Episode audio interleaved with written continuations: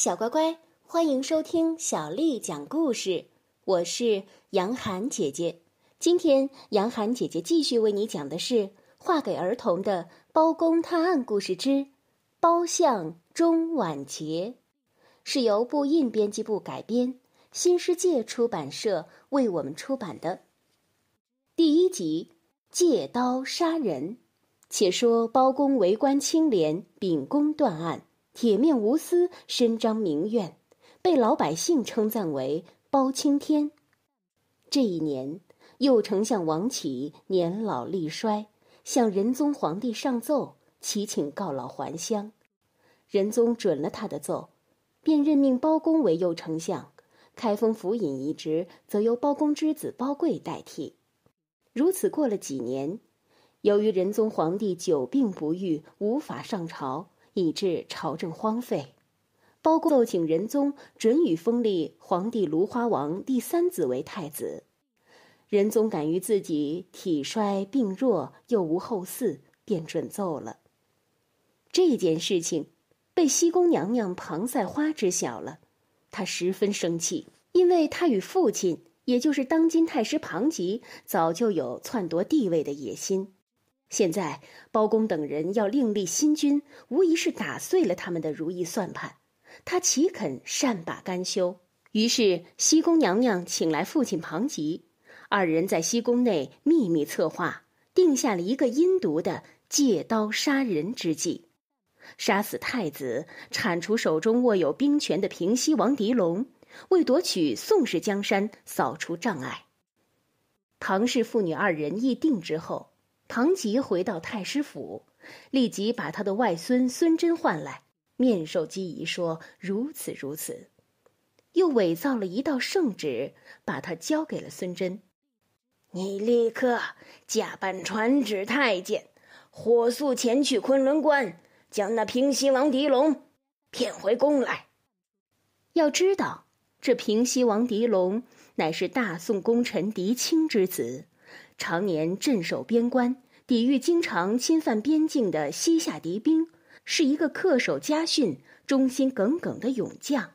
狄龙在昆仑关率兵与西夏军队作战，忽然听到圣旨传到，便急急赶回营帐接旨，才知道是圣上病重，命他与夫人段红玉火速回京。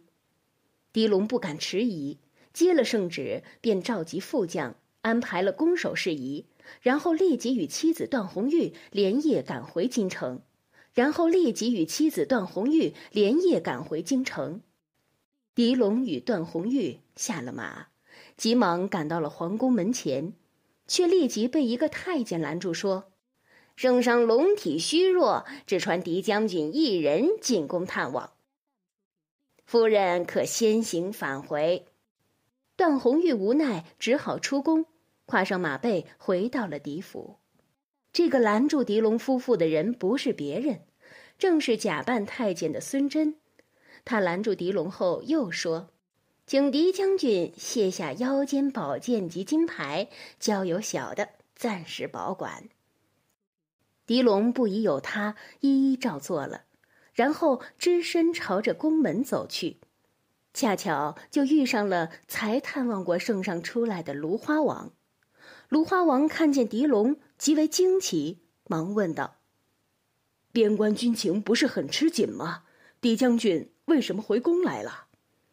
狄龙作揖答道：“圣旨传到了昆仑关，命我回京觐见圣上。”芦花王哦了一声，心中暗想：“皇兄病情严重，如何还会下此旨意？”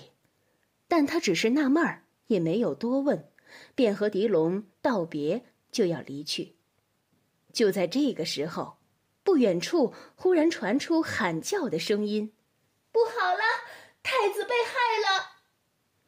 芦花王与狄龙大吃一惊，快步循着喊叫声传来的方向赶去。只见志灵的太子已经躺在了一片血泊之中，气绝身亡。芦花王看见爱子遇害。悲痛欲绝，不禁放声大哭。狄龙立在一旁，一时之间也不知所措。原来这一天，芦花王带了太子要入宫探视圣上，西宫娘娘庞赛花却临时传旨，说要太子留在宫外等着，只召芦花王一人进宫。没想到，才一会儿的功夫，芦花王探视出宫，太子便被人杀害了。这时，庞娘娘也闻声赶来了，她哭哭啼啼，抚着太子的尸体说：“是何人如此狠毒？一定要将那凶手揪出来！”不一会儿，一个太监惊叫起来。原来他在太子尸体附近拾到了一把剑，赶紧捧了过来。芦花王不看则已，一看不禁脱口而出问道：“狄将军，这不是你的宝剑吗？”狄龙一听，连忙趋前来看，果然正是自己的佩剑。他一时竟吓得说不出话来。庞娘娘见此情景，脸色大变。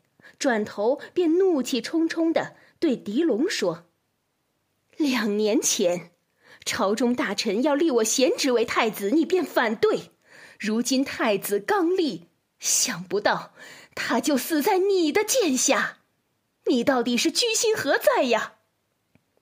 狄将军，你今日是抵赖不掉了。”众人听了庞娘娘的话，立刻将狄龙团团围住。